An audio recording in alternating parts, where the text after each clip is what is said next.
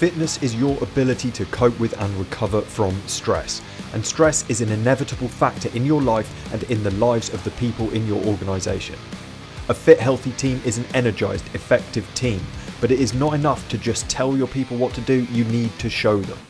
If you want your people to have a better quality of life and a more rewarding career, then it is vital that you lead from the front. Your choices, your behaviours are in the spotlight. My name's Jay Unwin, it's time to get fit to lead.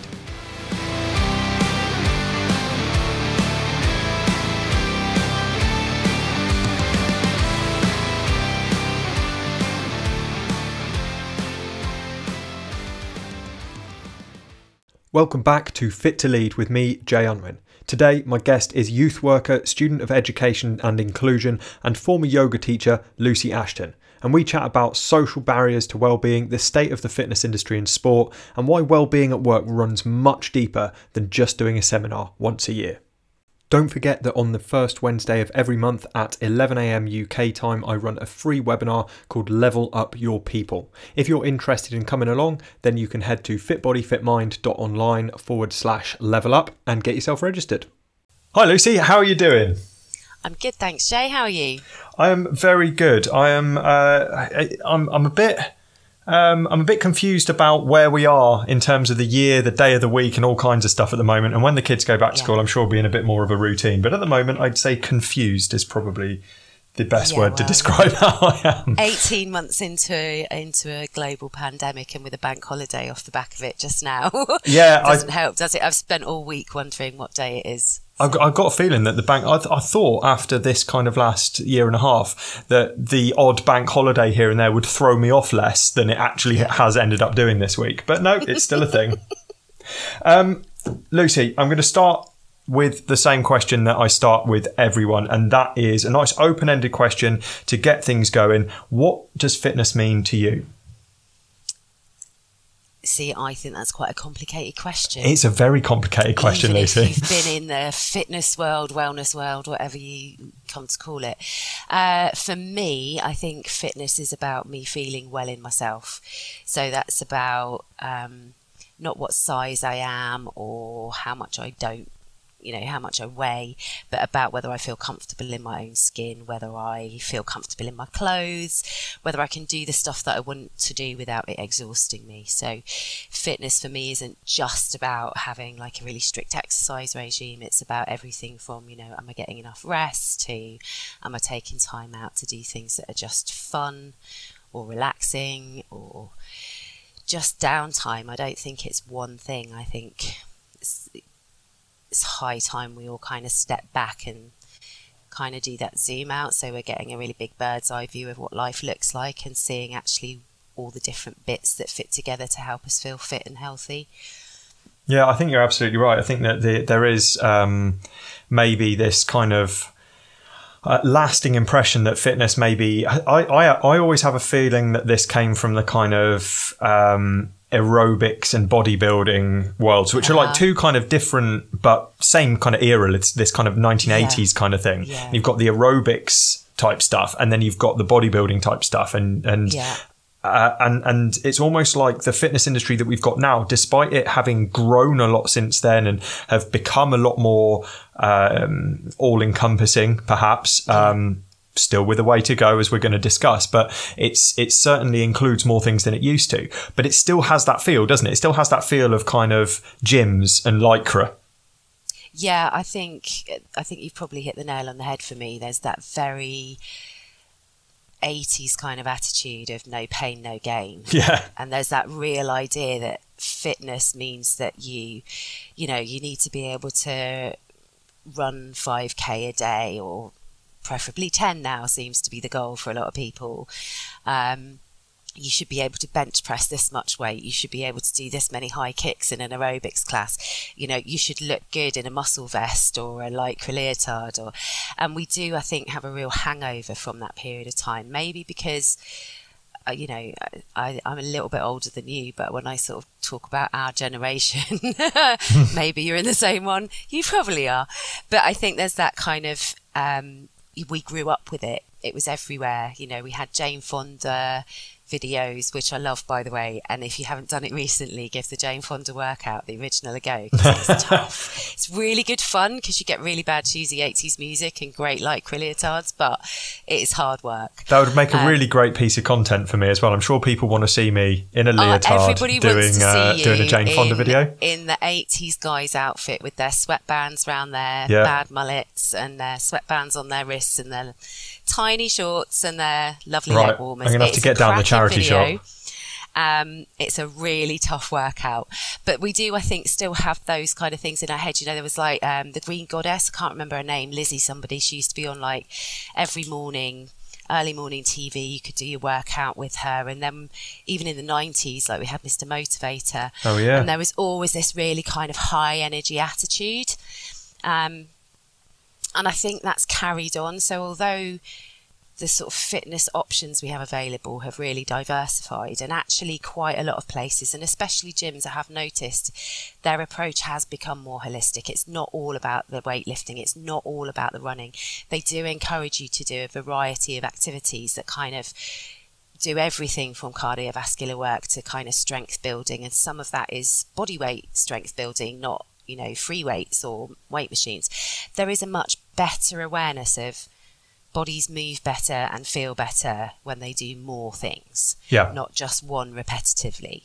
Um, but I do think we still have this attitude that there has to be some kind of, it's almost like there's a payment for feeling better, and that that's feeling dreadful either during the activity or immediately afterwards. Yeah. Um, and I think we kind of need to move away from the idea that fitness should be something that feels like a punishment. Yeah, yeah. I think that that's a it's a really interesting one because it's and I think this is perhaps more pervasive than just a fitness industry thing. Uh, you touched on like this kind of punishment or this kind of um, earning the results through uh, through struggle and challenge and adversity. Now, I'll, I'll, I'll just drop in here. I'm absolutely all for struggle, adversity, challenge. I think that I, I, I, don't think that it's necessarily something, it's definitely not something that we can avoid outright in life. We're yeah. going to get adversity. I also don't think it's something that we should avoid necessarily because it's quite formative in itself and we grow and progress through challenges and struggles and stuff like that. I think it's the degree to which we are struggling and the degree to which we believe we should be struggling. And I think yeah. that there's uh, this, this idea that we're not worthy and again, this isn't a fitness industry thing. This is almost like an entire societal thing where you almost feel like you don't deserve something, you don't deserve the result, and so um, you you have to almost trade off with it by putting yourself through something else, like a to- like you're atoning for something. Yeah, I I know what you mean, and I think you, I think you're right. We shouldn't be afraid of the the potential for something to feel challenging. Yeah. I shy away from words like struggle. Okay. Um, only because and, and and adversity because for me with with my current background yep. those things often beyond our control and the struggles and the adversity that some groups of people face when it comes to fitness and wellness are barriers that are put in place by outside factors. Yeah, rather so than I think the choice. We have to be, yeah. So I think we have to be. I think the language that we use is really powerful. Sure. So I think if we're saying this is going to feel like really hard work. So for example, when I was teaching yoga, uh, you know, we, we, I mentioned that kind of 80s attitude of no pain, no gain, and I, would have people saying, "Oh, you know, I really enjoyed that stretch. It really hurt," and I'm like, "Well, actually, it shouldn't be painful." Yeah. And what you need, for me, one of the most important things you can learn in terms of keeping your body well whilst you're working on keeping your body fit is to understand the difference between like intensity and um, effort and pain. And yeah. where it slips over for me into pain is the point at which you should be stopping or pulling back a little bit. Yeah. Because pain isn't a necessary part of, of fitness and wellness for me. You can experience discomfort. I mean, you know, we all know that feeling. DOMS, isn't it? Delayed onset muscle soreness, yeah. where you think, oh, I'm actually fitter than I thought I was because I'm in no pain whatsoever this morning. And then it gets to four o'clock that, that afternoon and you walk up or down some stairs and all of a sudden you feel like your thighs are going to crack open, you know, and you suddenly realize, oh, I did do that work and now my body can feel it. And there's something quite satisfying in that, isn't there? That kind of, oh, my body did work really hard and now I'm feeling it. But it's not pain, it's just your body going, wow, that was tough. Yeah. And there's a huge difference for me in that feeling of intensity whilst you're doing the work and the feeling of kind of bodily tiredness and a bit of fatigue and things later on. Um, and actually experiencing pain during the act or then experiencing pain because you've caused an injury, you know, two or three days down the line. Um, yeah, let's face it, nobody wants an injury that means they're knocked out of what they've just started with for six months or a year. Yeah, absolutely. I've I've been there before where I've injured my back in the gym, and um, I was out for about I think I was out for about eight weeks, um, yeah.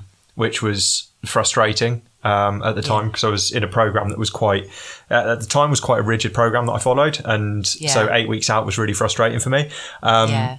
But that frustration led to a further injury because the day I felt better, I went back and I re-injured yeah. myself in exactly the same place. Yeah. Um, and so I'm completely with you on this kind of no pain, no gain is a very old-fashioned, outdated, and just plain wrong in in yeah. terms of the way it's used. Yeah, I, I guess something which I think a lot of people struggle with is being able to tell the difference between discomfort and pain. Uh, you know, someone who's someone who's not done a lot of movement, for example, yeah. Where is that line? And I guess it's not really a line, is it? It's a it's a sliding scale. It is a sliding scale, and it and it is a difficult thing to define really accurately because it changes from one person to the next depending on what they're already capable of and what they already enjoy.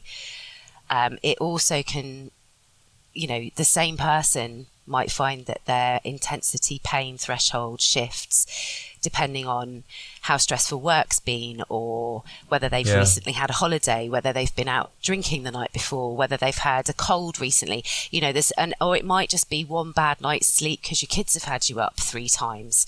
You know, it there can be so many factors that shift where that work sits comfortably in the body and where it becomes potentially a threat to, to you know that might cause injury for example so again if i if i look back at the way that I would try and guide people through a yoga practice and distinguishing the difference. For me, that's where yoga's awareness of the breath comes in yep. really powerfully.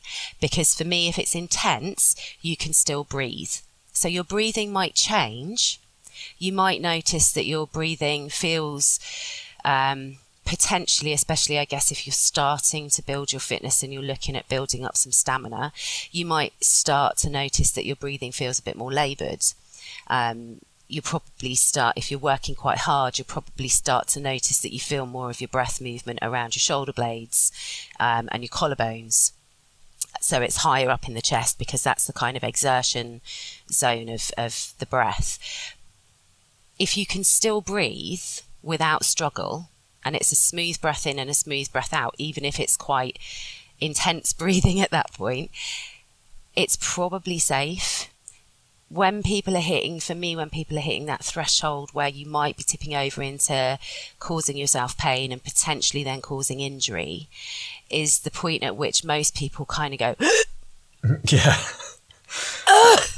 And when they breathe in, there's kind of a, a kind of a cut point and it's yeah. like everything hits a brick wall and stops.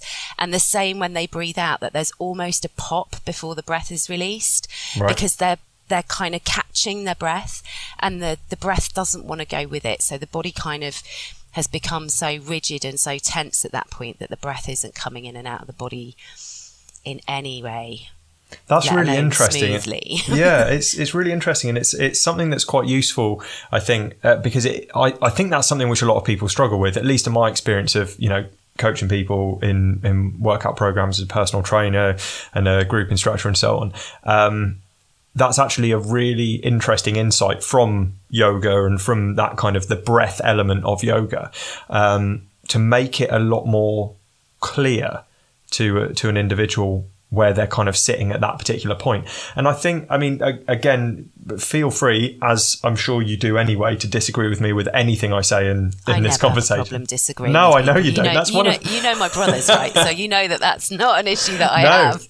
absolutely, and that's one of the reasons that I was so excited about having you on for a conversation is because I know that you won't pull any punches, um, and that's that's important for me because this is a learning journey for me. We're going to get onto some other topics in a moment, and and and this whole thing is a is a learning experience. You can't learn unless you're challenged unless you have your views challenged. Um, but with with this, I think I would say erring on the side of caution is probably uh, your best bet. In that, if you're not sure yeah. whether you're tipping over into that pain area, if you're not yeah. sure, then assume that you are, and then. Yeah. Just pull it back a little bit, and then you can always reflect on it later on. You can always kind of think back and go, "Was that all right? Do I, you know, wh- where was I sitting with in, in terms of the kind of um, yeah. difficulty level? And also, you'll be able to know within the next day or two, you will know for a fact whether you've hurt yourself yeah. or not. Yeah. And then you can always go, oh, I didn't hurt myself. And so that feeling I had then, that was okay. Yeah. Yeah, I think one of the things I know as well, so I, I taught various, I, I taught yoga, you know, pretty much full time for a good seven years, and I taught part time prior to that for about another seven. And I taught different types of classes, so some of them were very much kind of what people think of as your average yoga class. Some of them were um, very relaxing. Some of them were a bit more powerful, so more like the Ashtanga tradition. Um, and that can be quite intense and quite difficult. And you're right that sometimes it can be that thing of you kind of need to start learning about yourself as well. Am I the kind of person who will always push myself to the absolute limit? And I never give myself a break. I'm always, it's never good enough. It's never enough effort. I've got to do more. Or are you the kind of person who goes, Oh, I don't really want to do anything that's not really familiar and safe feeling? And if you know, I mean, there's a million shades of grey between that, right? Sure. But if you know kind of where you sit on that spectrum, and if you know that you veer very much towards one end or the other, that's also a good starting point for me is maybe I can give this a little bit more if you know that you're the kind of person who plays it super safe all the time. Yeah. If you know that you're the kind of really you know, it might not be an intentional thing, but we pick up all kinds of habits and, and patterns, right? So if you're the person who's always punishing yourself, it's never good enough, I must do more. Maybe just hold back. But also, for me, I did a lot of work around um, so pregnancy and birth, and so the kind of po- postpartum and prepartum sessions. I would often say, you know, just if today feels like you've got everything firing on all cylinders, just maybe still don't give it 100%. Maybe give it 80%. Yeah. Because then you'll still have something in reserve when you get home. I know that I also said that to more general classes where people, but because so many people have really tough situations going on at home with, with kids, with jobs, you know, we don't know the stresses and strains that people face when they walk out the door.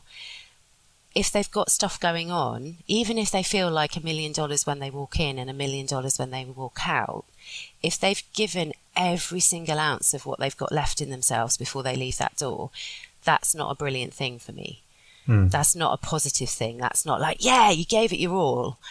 It's like, okay, you did give me your all. What are you taking away with you? Yeah. Because there needs to be something in the tank, right? It's, yeah, it's, absolutely. You, you can't keep running down to empty all the time.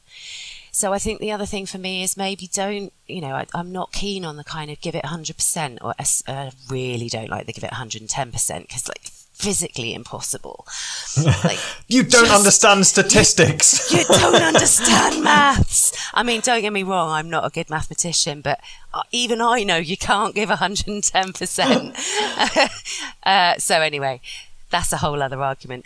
But I do think that maybe encouraging to people people to think about what their energy levels are, what they know they've got coming up. Yeah do you need to just hold back and make sure that actually, never mind whether, you know, putting aside pain and injury, there are other injustices that we can do to our bodies and to ourselves, and that's giving too much and and then struggling the other side of, of whatever we're doing to try and feel fit, to try and feel well. And then actually we struggle with that because we're too tired the next day.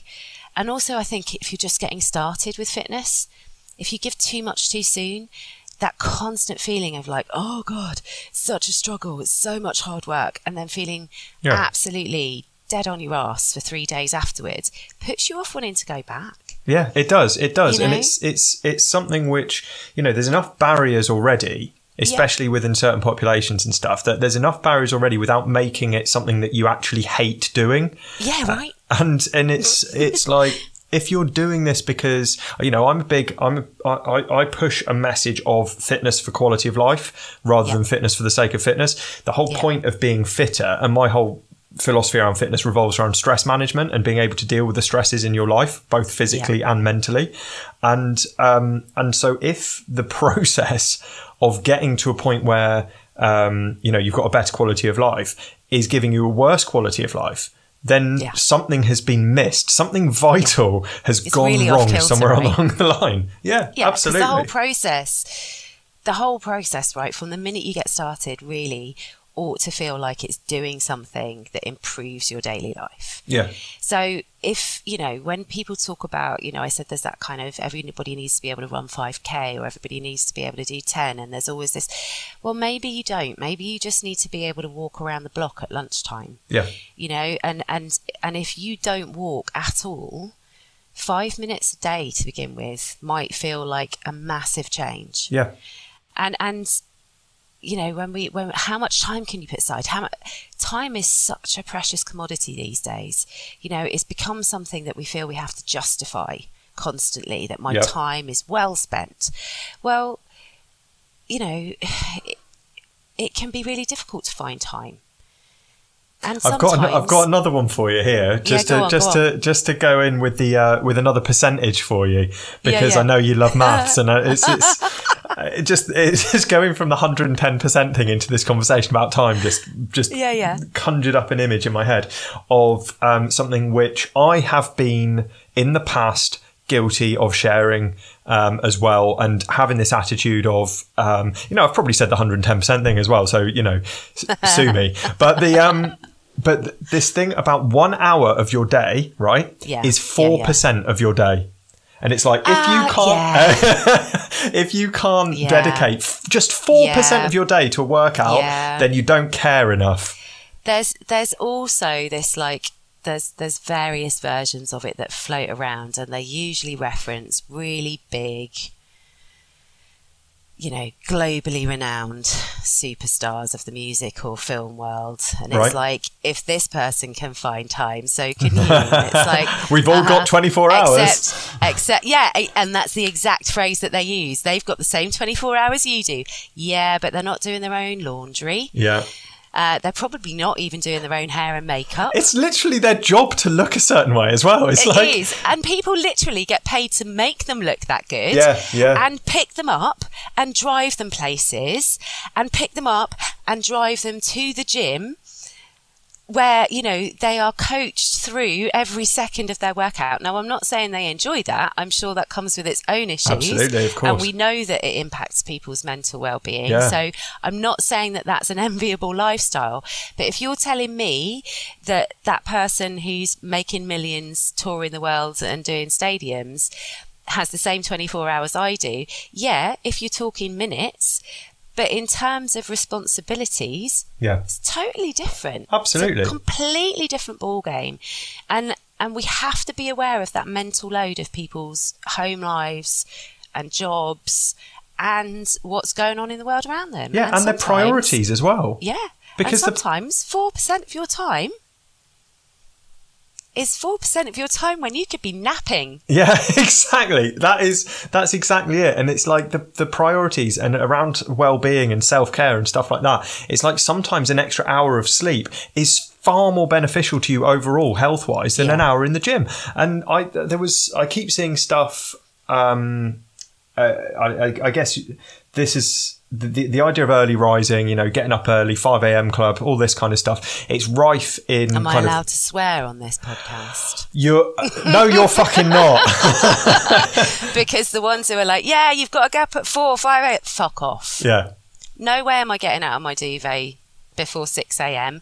unless I absolutely have to. Yeah. And frankly, that's usually because I can go on holiday somewhere hot and sunny. Yeah, and it's just a cheaper flight that you got, and Yeah. it's not it's not a particularly it's very good time of rarely day. going to be because I go, oh, I'll be really productive if I get up at 4 a.m. I won't. I'll just be knackered all day. Exactly, and then you you have to go to bed earlier in order to maintain your well being. Anyway, it's not like you're gaining an extra couple of hours. It's it's No. you're taking hours off the last day and putting them on the Yeah. beginning of the the other day, and and so it's there's so many pieces to this pun- puzzle, and the it's it's an interesting one because, and I've said this before in other episodes, and uh, th- that's it's somehow fitness is a lot more simple and yet a lot more complicated than most people think at the same time. I think that there's a lot more to it than most people think. Most people go exercise and then the next thing they go is nutrition and the next thing they go is sleep and that's usually where it stops. You know, Yeah. even if they get to those three, that's where it stops. Yeah. But they don't think about relationships and kind of the way you're connected to your environment and the way you're connected to people around you, the way you're connected to yourself. They don't think about mental stimulation. They don't think about Yeah. rest that's not sleep, like the kind of Yeah. downtime and relaxation and all of this stuff. So it's more complicated in that way, but it's more simple in the other way that each of those things doesn't need a whole lot of work. In order to get 80% of the benefits, you only have to do like 20% of the effort Yeah. And and so it's it's yeah simultaneously a lot more simple and a lot more complicated Yeah. but i mean touching back on the kind of celebrities and the people at the top of their game and uh, these people who are flying from place to place and they've got a hectic lifestyle and Yeah. they still find time to go to the gym kind of attitude Yeah. how many of those people have an aspirational life other than financially? You know, like, so there's a lot of people in those particular industries, whether, whether it's the music industry, whether it's um, the movies, whether it is maybe an entrepreneurship side of things as well. Like, you know, when people are, are lauded as kind of successful business people. And I know there's people who listen to this who are, this is a, this is a podcast. The podcast is called Fit to Lead. It is about leadership Yeah.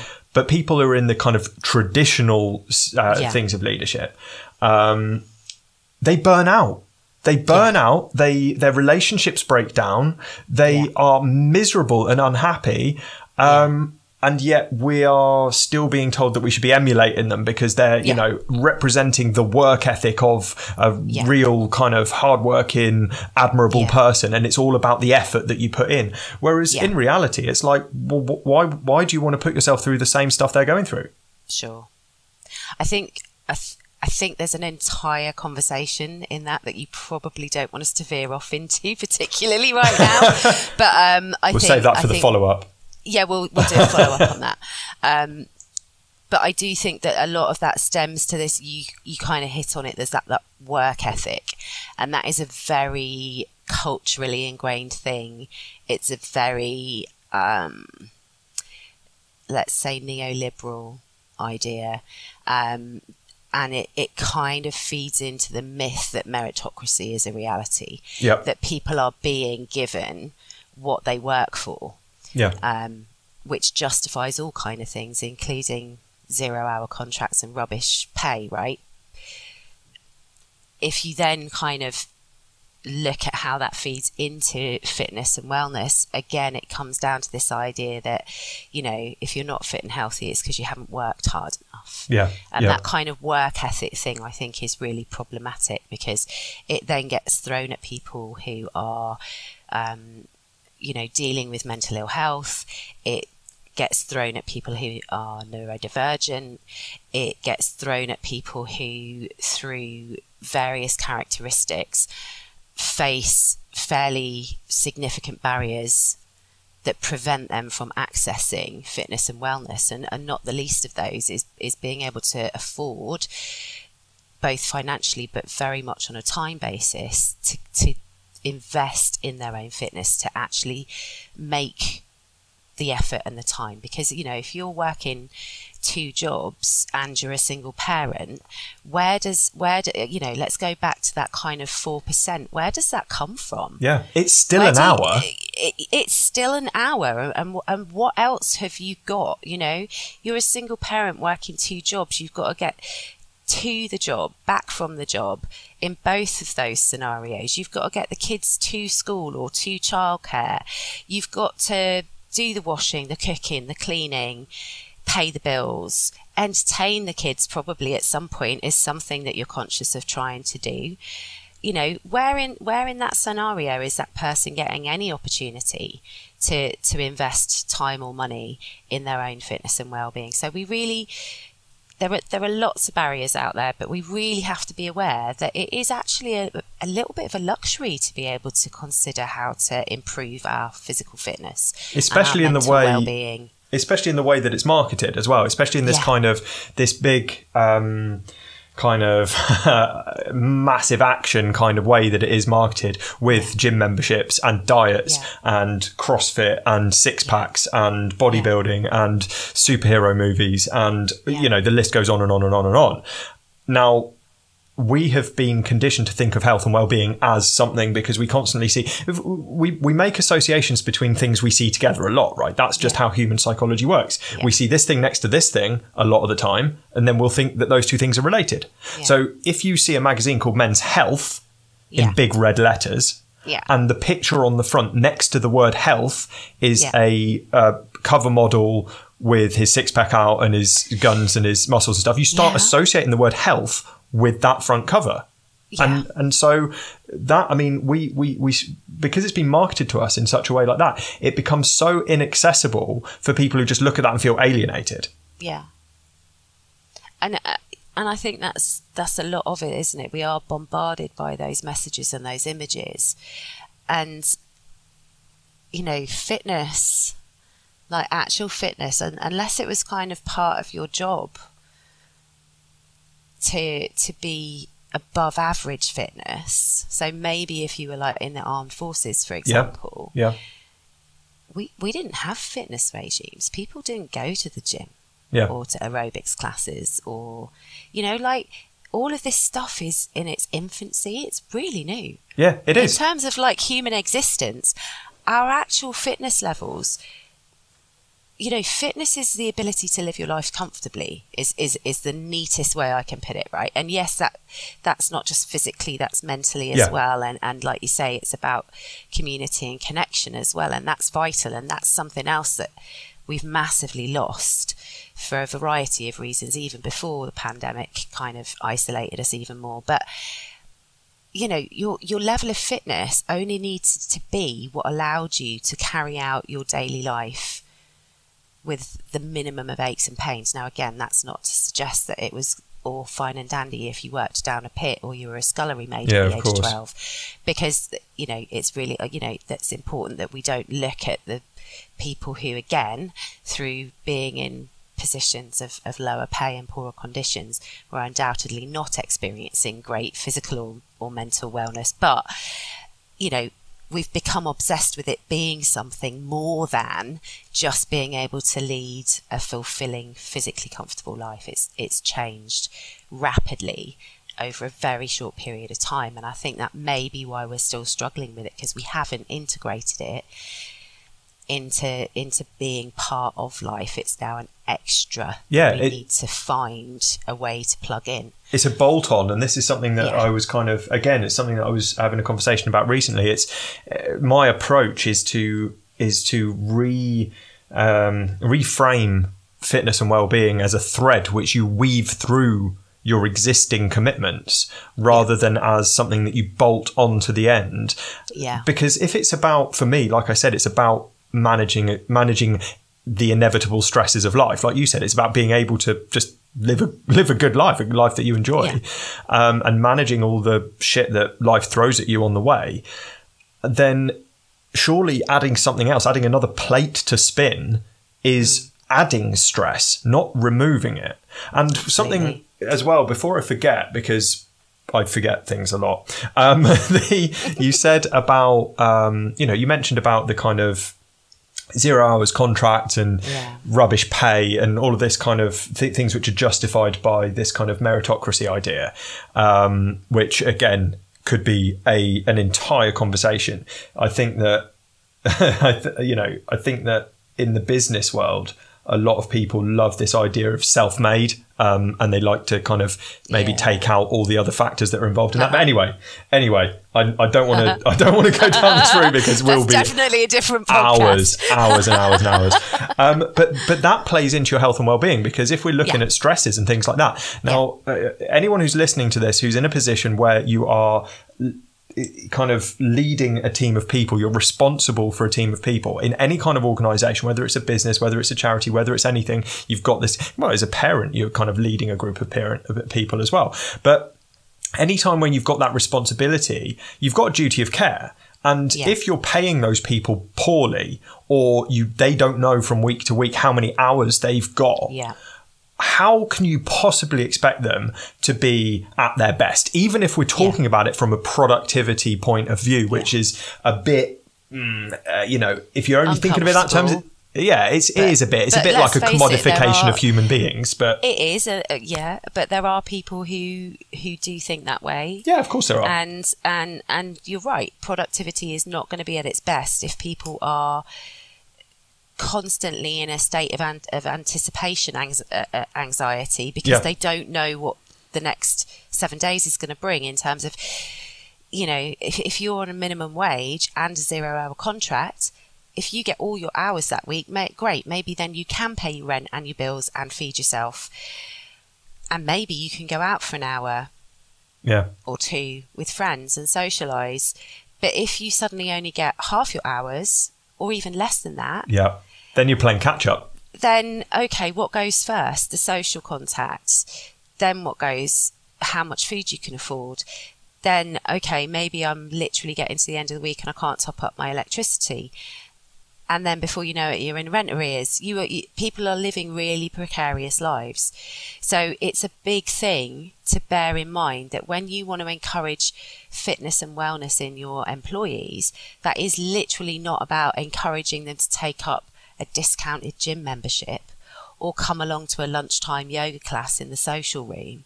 It's like those things are scraping the surface, and if anything, they're not even a band aid. You know, if anything, they're more like giving somebody a splinter that they need to pick at. Do you know what I mean? Because Yeah. it's it's like one more thing that you should be doing. Yeah. And it makes people feel guilty because It they're makes not them doing feel it. guilty. I'm not doing it. I don't enjoy it, or I do enjoy it, but I can't afford to keep it up. Yeah, and I think that that is that's an interesting one there that you touched on in terms of not being able to afford to keep it up. And again, this is obviously not just from a financial perspective, but from a, Yeah. a, a time perspective as well. Yeah, yeah. Um, but also, it seems um, that a lot of companies, in my experience, are bringing in. This is something that I've talked to companies about. In fact, is they're bringing in stuff which has a novelty value because Yeah. they think, oh, that sounds good. That'll Yeah. that's kind of a it's a bit quirky, and it's Yeah. like it breaks the ice. Great ice breaking kind of thing for certain people. Um, Laughter yoga is an example of this that I use a lot. Now, I've got a friend who does laughter yoga. He, he, he's a teacher of it, and it's just like, cool, great. I, I'm, I'm all for it. If you enjoy doing that, crack on. As a corporate intervention, if you like, Yeah. how many people are going to continue with that after doing it? I mean, I- for me, if I worked for a company, for a large company, and there's hundreds of employees or thousands of employees, and my particular Yeah. department got someone in to do laughter yoga, number one, I would hate it because Yeah. it's just not my cup of tea. Even though I understand that some people love it, I'm not. I'm not kind of projecting my own uh, kind of personal preferences onto other people, but I don't like it and I wouldn't enjoy it. It's not accessible for everyone. I can't stand it. Yeah, exactly. And a lot of people I find it really uncomfortable. It's so and cringy. I also and I also question its its long term benefits because if it's something that you don't have any follow up with, and this Yeah. is again where you say it's gimmicky, there's no follow up to it. Sometimes what you're doing is cracking some really carefully constructed walls. Yeah.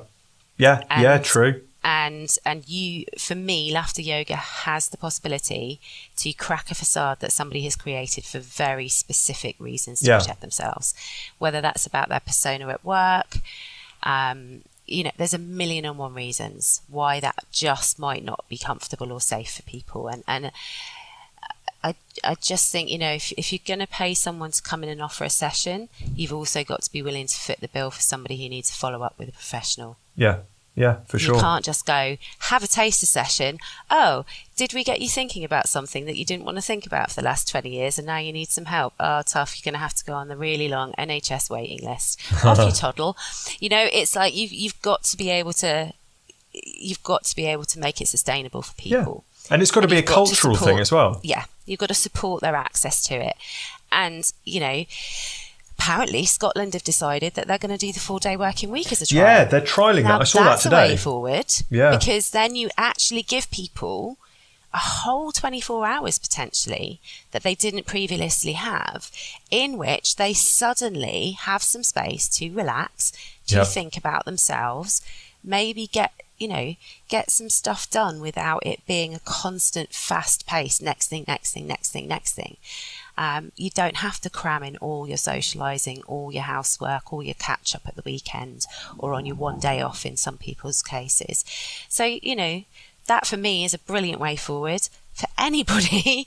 but in reality, it might just be that, you know, giving people wherever possible some flexi for some flexibility around their hours is someone going to give you more work if you let them start at 9.30 because that means they can physically make the school run easier yeah. or because it means that their journey to work is more affordable you know, if you're talking pre rush hour train compared to post rush hour train, that can be a significant chunk of money on a daily basis. Yeah. Would that make a big difference? Because actually, would they, you know, and again, if they could start later, does that mean that they could walk in or cycle in? Yeah. Which means that they can save money and they can get some physical movement into their day. There's all kinds of ways that actually, if employers are being truly authentic in their desire to improve their employees' lives, they can make small tweaks which will not impact productivity, which will not impact customer service, which will not in any way take away from the quality of the products or the services that they provide, and which will massively improve the lives of the people working for them. Well, arguably, it will improve the service. Yeah. Like, let's be well, honest. Absolutely. If you're not stressed the minute you walk through the door, you're much more likely to serve with a positive smile or have a cheery yeah. sounding voice on the phone or to actually sit down and get on with your work. Do you know what I mean? It's yeah, like, absolutely. so essentially, huge dividends. The message there is for any anyone in an organization who is tasked with looking after the well-being of their people stop looking for those things which you can kind of get in as one-offs for you know mental health awareness day or you know well-being doing a well-being week once every 12 months and stuff like that and start looking at ways that you can alter the culture and the the, the sheer structure of the Absolutely. way you work in order to improve the well-being whether that's in terms of pay time off um, flexible hours all of that kind of stuff um, there's an interesting one so obviously before we before we started recording we were chatting about some other bits and pieces yeah. um, and you were talking about your the youth work that you do, yeah. and about this kind of reluctance to participate in things, which you yeah. start seeing, you know, even in the in in these kind of teenagers that you're working with. Yeah. Um, and it's something that I see in kind of corporate land. Um, people don't want to uh, people yeah. don't want to uh, participate. I mean, I know this is ironic because I've just said if someone did laughter yoga, I wouldn't want to participate. But the, um, the you know, I mean, that's forgetting I said that. yeah, yeah. Uh, but I, we both said that. And apologies to your friend who who offers that. You know, I do know people. I do have friends who love it. I just don't. It makes me deeply uncomfortable. But that's yeah. that's my stuff. Um, yeah, that I think the issue for me is that. Um, we there's a fine line, isn't there, between somebody not wanting to do something because they don't enjoy it, in which case back off and leave them alone. If they've said no, they mean it, right? Yep. yep. Most of the time. Yep. Um, and somebody saying I would, but right. and it's that I would if only. Yeah. Okay, so um, so the reason we were talking about the youth work is because it's with LGBT plus youth, and um, and a lot of them by the time we see them at the earliest they start with us at group is 13. And by the time we see them, a lot of them are not doing any kind of PE or sport during the school day. They've opted out. Um, and they um, are either doing that with agreement from home and school or they're just simply not going. Um, and and they and they are reluctant and it's not because they don't enjoy the sport or the activity it's because they don't enjoy everything around it and again it's really important that we look at the culture around fitness and around sport um, because it can be really off-putting to people and and you picked out possibly the two most gendered um, options in your example because they're the ones that we all think of, which is bodybuilding, which we generally think of as a very masculine yep. Uh, pastime and, and way of keeping fit, and aerobics, which again we typically have visions of people like Jane Fonda. Yep. You know, it's very feminine and it's for women, and it's you know, so we have that immediate split in our heads, and it doesn't help when you know kids are at school and girls are allowed to play netball and hockey, um, and boys are allowed to play cricket and football. Yeah. You know, that's kind of where it starts. Yeah. You have to choose. Well, actually, you can't choose, can you? You can't choose. You do what you're told you do. No, you can choose. You can choose, but from the within these parameters that we've Yes. defined for you. Yes. So if so, depending on what dangles between your legs, which we'll all want to know, which is gross, by the way, if you really think about it, because that is how we make choices for children. Um, and that's not a very nice way to make decisions on anybody's behalf. Those are your options. You can do football, rugby, or cricket, and you can do rounders and hockey and netball. That's it. Off you go you know, I remember the girls at my school fighting to be allowed to play basketball. Yeah. And I think in the time I, I was there for seven years, because I went all the way through from what would now be year seven all the way to year 13. And I can remember them complaining every year that they weren't play, allowed to play basketball. Yeah. And I left in the mid 90s and they were still fighting to be allowed to play basketball and it hadn't yet happened. Yeah. But do you know what they had done? What had they done? just to make to make things a little bit more equal, they'd started allowing mixed hockey. So instead of just the girls playing hockey, now the boys could play too. But the girls could still only play netball, not basketball. So they'd they'd they'd loosen things up in one direction, but not in the other. Yeah.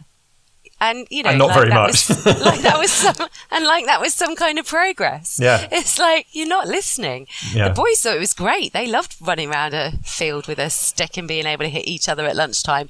You know, I loved playing hockey Um, at school, but for that exact you see- reason. But for me, I'm relatively petite and I was very petite when I was 16. Yeah. So at the point where they allowed them to start playing, like the lads to start Yeah. playing, I, I'm still. I don't think I think I was probably at the height I am now. So I'm five five. So I'm not a particularly tall woman. I'm by no means tiny, but I had a friend who just scraped five foot one and still does. Yeah. So she was very tiny, and we both loved hockey. We were both on the team. We played for five years really happily. The lads started playing, and half the lads were six foot plus. Yeah. And I was really, really skinny as a teenager like super skinny. And these lads were huge. Yeah. Great. So what happened? I stopped playing hockey. Yeah. My friends stopped playing hockey. You have to think about what it is you're doing and whether it actually makes things more equal. Yeah. So this isn't about just going, we should all just be allowed to do everything we want all the time in any circumstances. The way we set it up is really important. But what we don't want is somebody being told that their gender is the thing that stops them from being allowed to join in, right? Yeah. But we also don't want to put people in a situation where they feel so deeply uncomfortable that it's or unsafe that they can't get involved. It's a balancing act, isn't it, in a lot of ways? It is. It is. And and you know, there, there is a reason that perhaps we don't have mixed football teams professionally and mixed hockey teams professionally, and, and some of that is is about physical size and weight and things, but not always, right? Because you can't generalise that based on your gender either.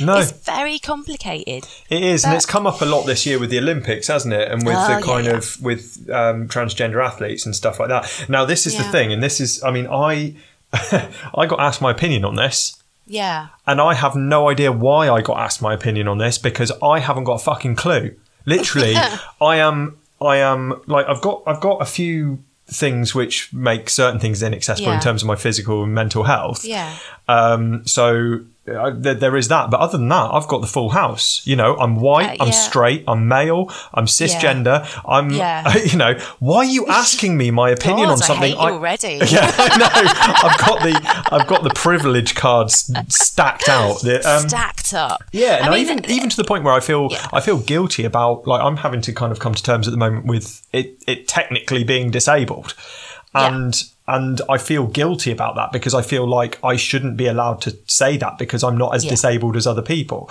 and you know I'm not in a wheelchair, and I look at other people who who a lot of things a lot more Yeah. things are inaccessible to than they are to me, Yeah. and and so I feel I feel like I feel like a fraud. Um, Yeah. However, with the rest of the stuff, especially on the gender side of things, why ask? Like, and, and, and, and the thing which astonished me was the when I responded with "I don't have an opinion," yeah, they were like, "Whoa, that's a bit out of order, isn't it?" And I'm like, I, I literally, I don't have an yeah. opinion because I don't know. I don't understand the ins and outs of this stuff. Yeah. And that's why I like talking to people like you because I can get a bit of education. it's it's super complicated, right? And especially when it comes to sports, this is this is a, a really favourite one to stir the pot because, like, she's a woman. Let her compete. Yeah. Okay. The thing that if if we take the fact that some of these people are trans out of the equation, they are what they've decided is that if it's a women's sport event, um, that they're going to base that on testosterone levels, Yeah. right?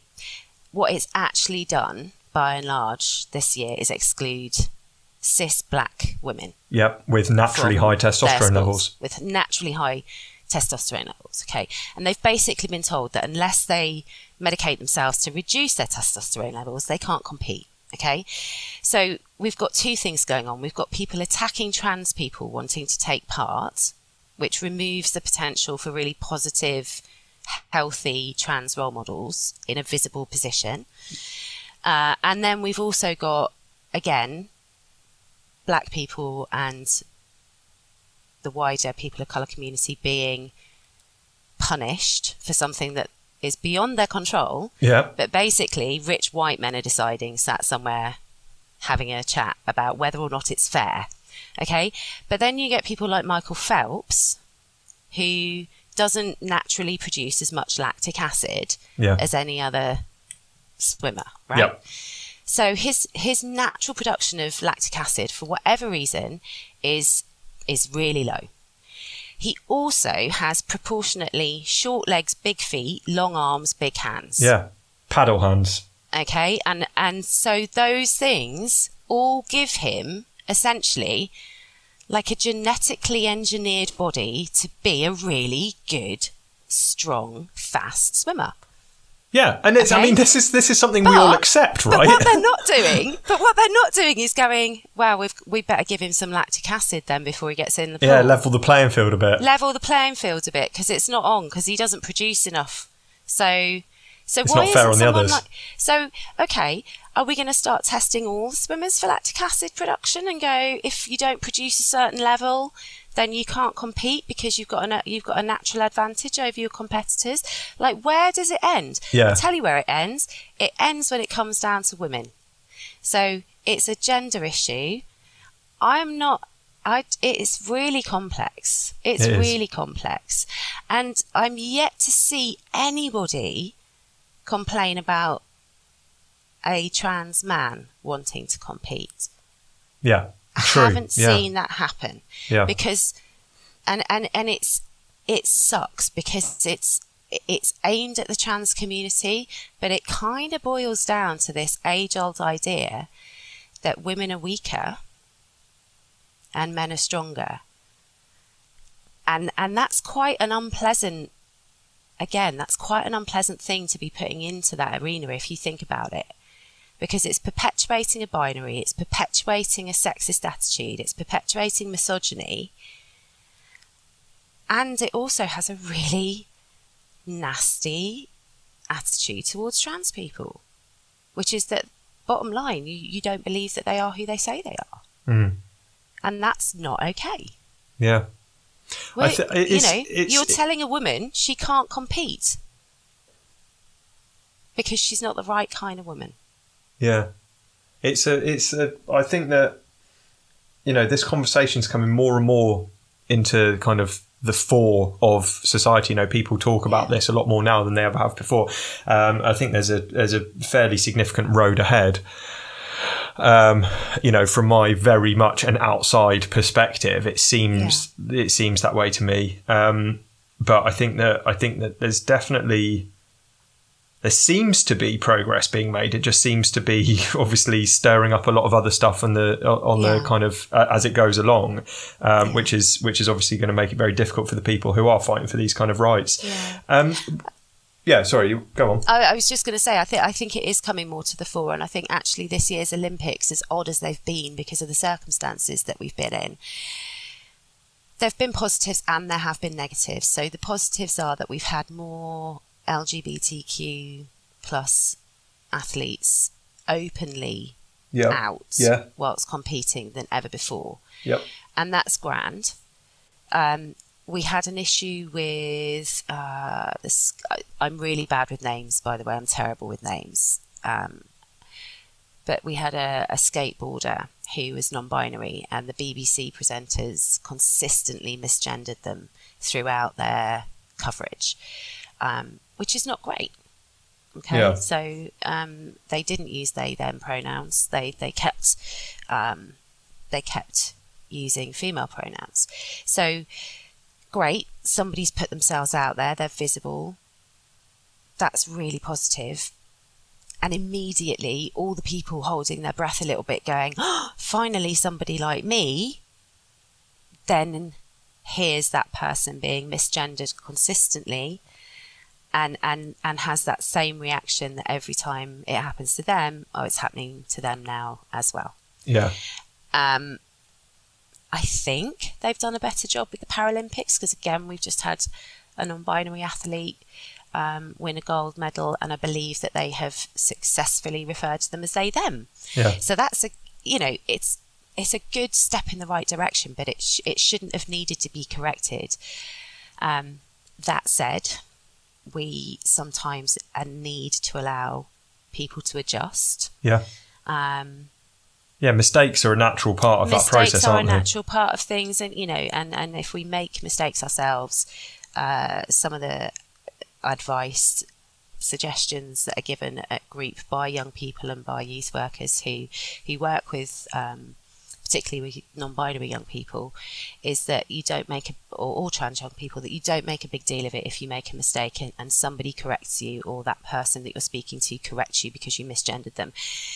That you don't make a big deal of saying sorry it's much much better to say something like thank you for reminding me yeah. and move on yeah. and then make a really concerted effort not to fuck it up next time it's the thing um, intention is one of the biggest things isn't it it's like if you've genuinely got the intention to learn genuinely yeah. as well not just lip service yeah. Um, if you've genuinely got the intention to learn and educate yourself about things that aren't a part of your world then usually if you do make mistakes they're received in a different way yeah yeah, I mean, there's a limit, isn't there, to everybody's patience? And and bottom line is, don't keep doing it. But if you say thank you for reminding me, or thank you for being patient with me, and yeah, um, you know, thank you is better than sorry. Yeah. most of the time. Okay. Um, I think it's, I, th- I think it's really tough. I think it's great that we're getting increased visibility but we have this constant thing where we get increased visibility and then there's backlash.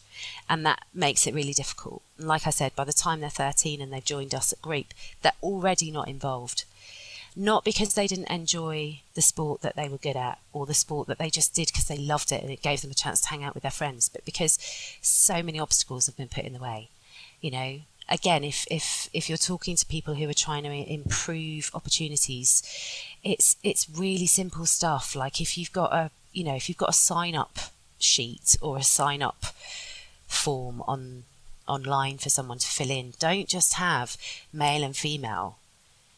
You know, have male, female, non-binary, other and give people a space to, to define themselves. Yeah. Don't just put down, you know, I've seen forms in the past that will say something like, you know, um, if you ticked female, skip to question number 17 because all of a sudden they don't want you to answer questions about stuff like contraception and pregnancy and birth. And it's like, okay, what if you've got a trans guy coming to you and he needs to fill that form in and because he's ticked male, all of a sudden, none of the questions are there about like menstrual health and yeah.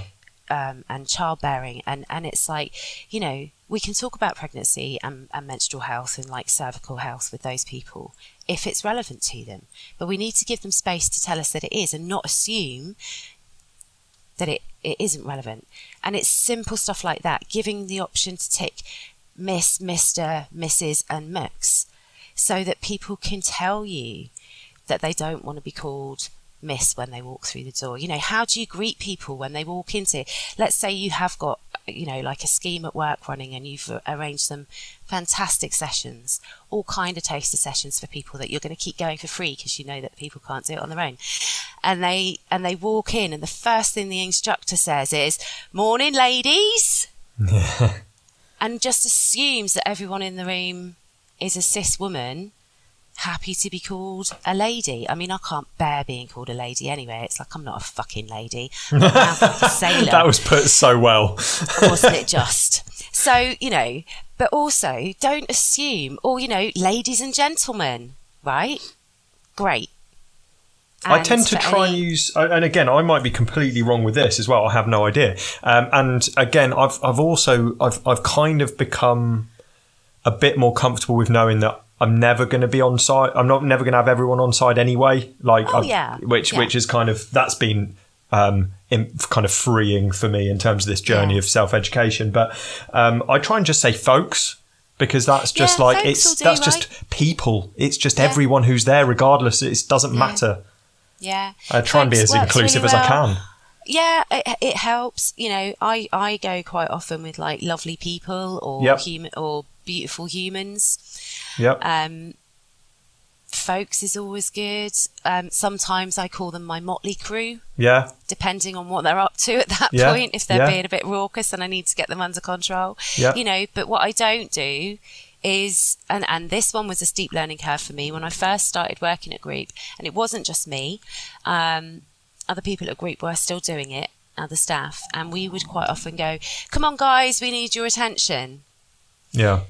Guys is not a gender neutral term. Right. It just isn't. Okay. And for people who want to argue that, you're wrong. All right. Trust me. I'm doing education and inclusion. My dissertation is about the language of inclusion for LGBTQ people. Guys is not inclusive, okay? It is a gendered term. It means a group of men. It immediately excludes women in the room, which is problematic, and it immediately excludes anybody who might be gender fluid, non binary, yeah. Otherwise non gender conforming. So stop it, because guys is not. It's like dudes. Yeah. Dudes is also not neutral, okay? So just stop. Plus, it kind of makes you sound like you want to be hip and down with the kids. What if you do Right, want to be so hip and down with with the some- kids? I really want to If be you hip want to and be down hip with and down with the kids, uh, it's not going to happen, mate. No. We're too old. All right, I asked for that one. Um, in terms of in terms of that um, kind of reluctance to participate that we were talking about in terms Yeah. of the kind of the, the the the youth groups and stuff like that. That's Mm. something which um, like we said, it kind of extends on into adulthood, and it's the kind yeah. of basis. All of our childhood experiences and the, the, the the experiences that we have through our formative years, through our teens, they become um, really part of our. They, they become the, the, the filter through which we see the world, yeah. right? Yeah. And so when you've got an organization um, and you've got people who you're trying to reach and you're trying to help. Because I genuinely think, and this is my experience, I'm, you know, there's always going to be outliers in this, there's always going to be exceptions, but in my experience, most people I've spoken to who are in positions of authority or positions of leadership with groups of people, they genuinely do care about those people. They genuinely yeah. do want to do right by them, yeah. and and they want to help them and they want to support them. Now, yeah. they don't always have the right approach, they don't always have the right tools or the right understanding, especially these days because things have changed so so much and they're changing yeah. so quickly. Um, but they do care.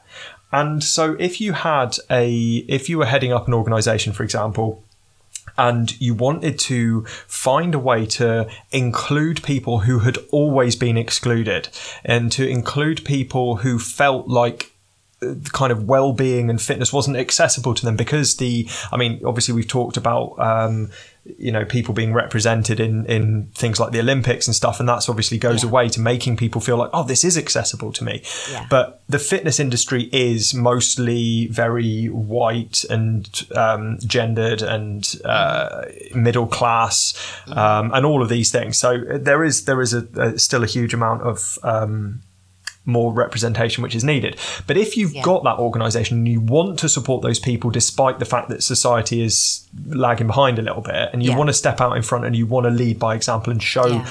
other organizations that it's possible, what would you say would be a good starting point? As that leader, what would, what would you say would be a good kind of a, a good piece of advice that you could give them?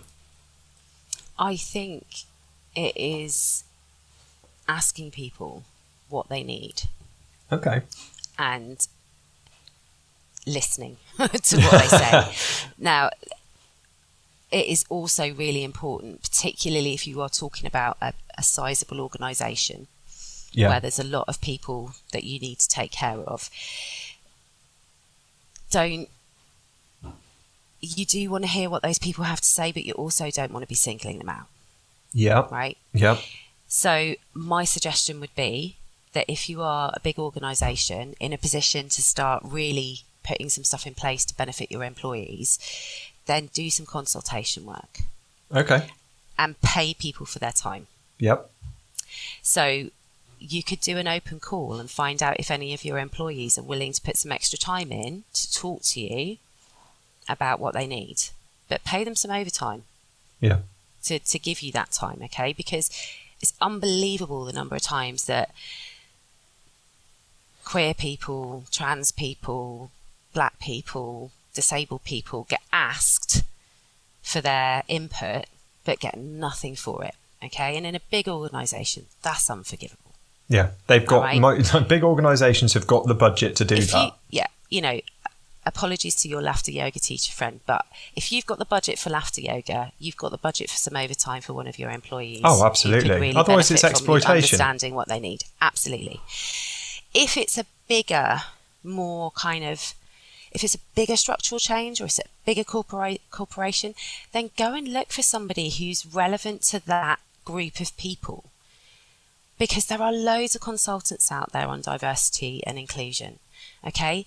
And I'm skeptical that you can cover everything. Okay. I'm pretty good with LGBTQ stuff. Yeah. All right.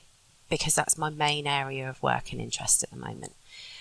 I've done some stuff around race but I'm not an expert on it and yeah. I haven't got lived experience of that. Yeah. So I'm not the best person to speak on behalf of people of colour.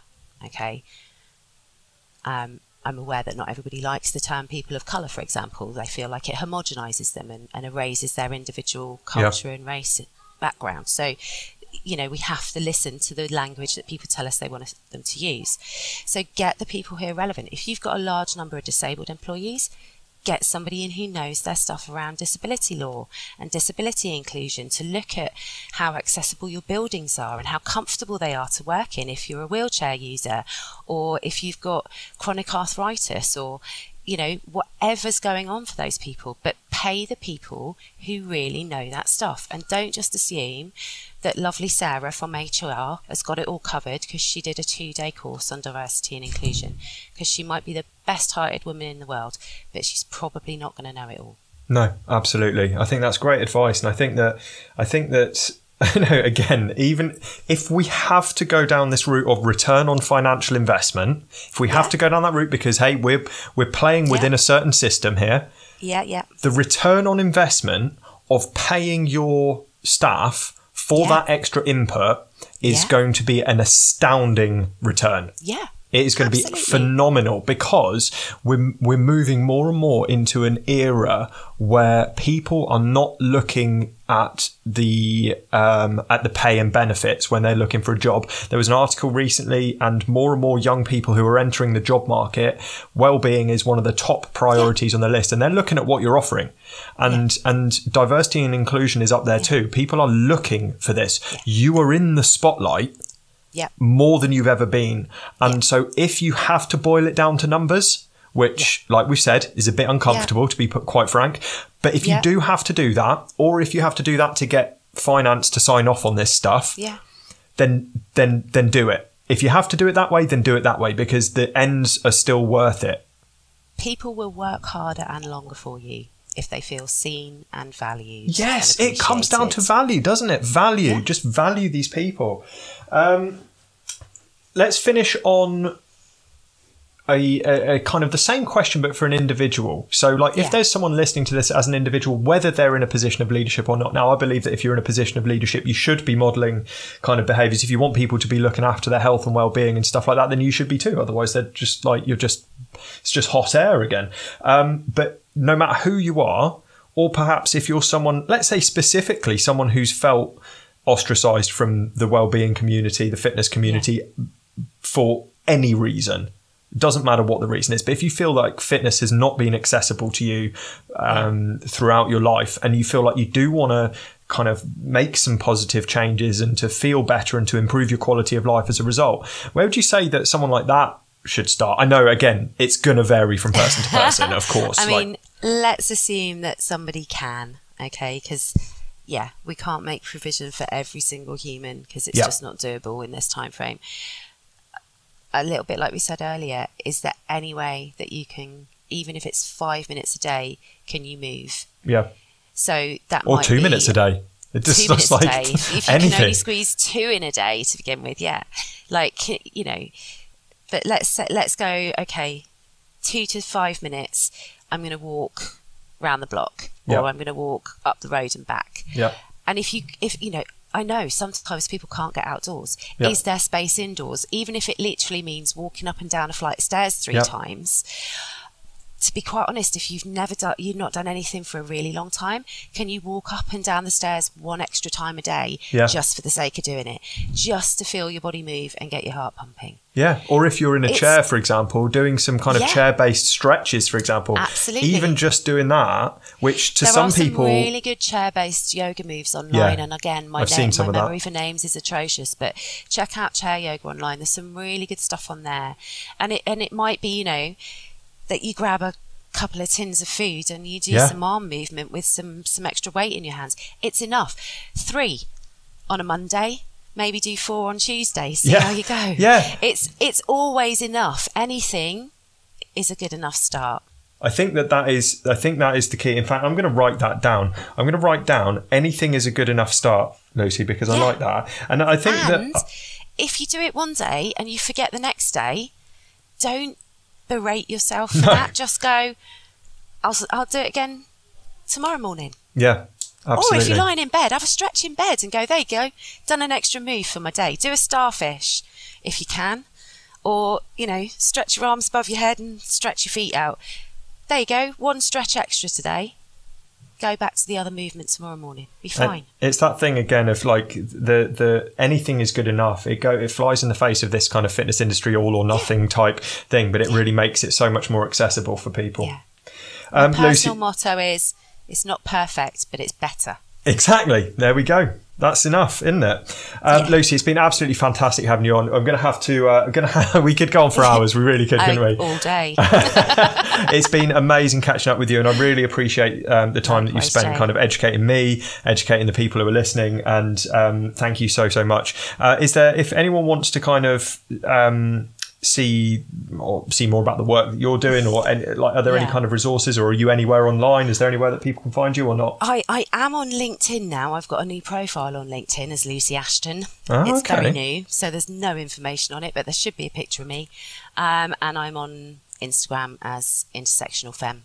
Okay. I'm always happy to be contacted there Fab. Well, what I'll do is I'll put the links to those in the description in the show notes as well. So awesome. those should be clickable links. If anyone's listening and wants to find Lucy, you can find her in those links. Um, if you're listening on Apple Podcast, I don't think it likes my links, so they might not be clickable, but you'll be able to search for her using what I've put in the notes. Um, Lucy, once again, thank you so much for joining me today. It's been really, really educational and insightful, uh, and I hope you have an absolutely fantastic evening. Thanks very much, Jay. Likewise. Thank you for listening to Fit to Lead with me, Jay Unwin. If you're not already connected with me on LinkedIn, come and find me using the link in the podcast description and say hello. If you want me to help you improve the fitness and well-being of your team and of yourself, let's set up a call. Until next time, stay fit, stay well, and keep leading from the front.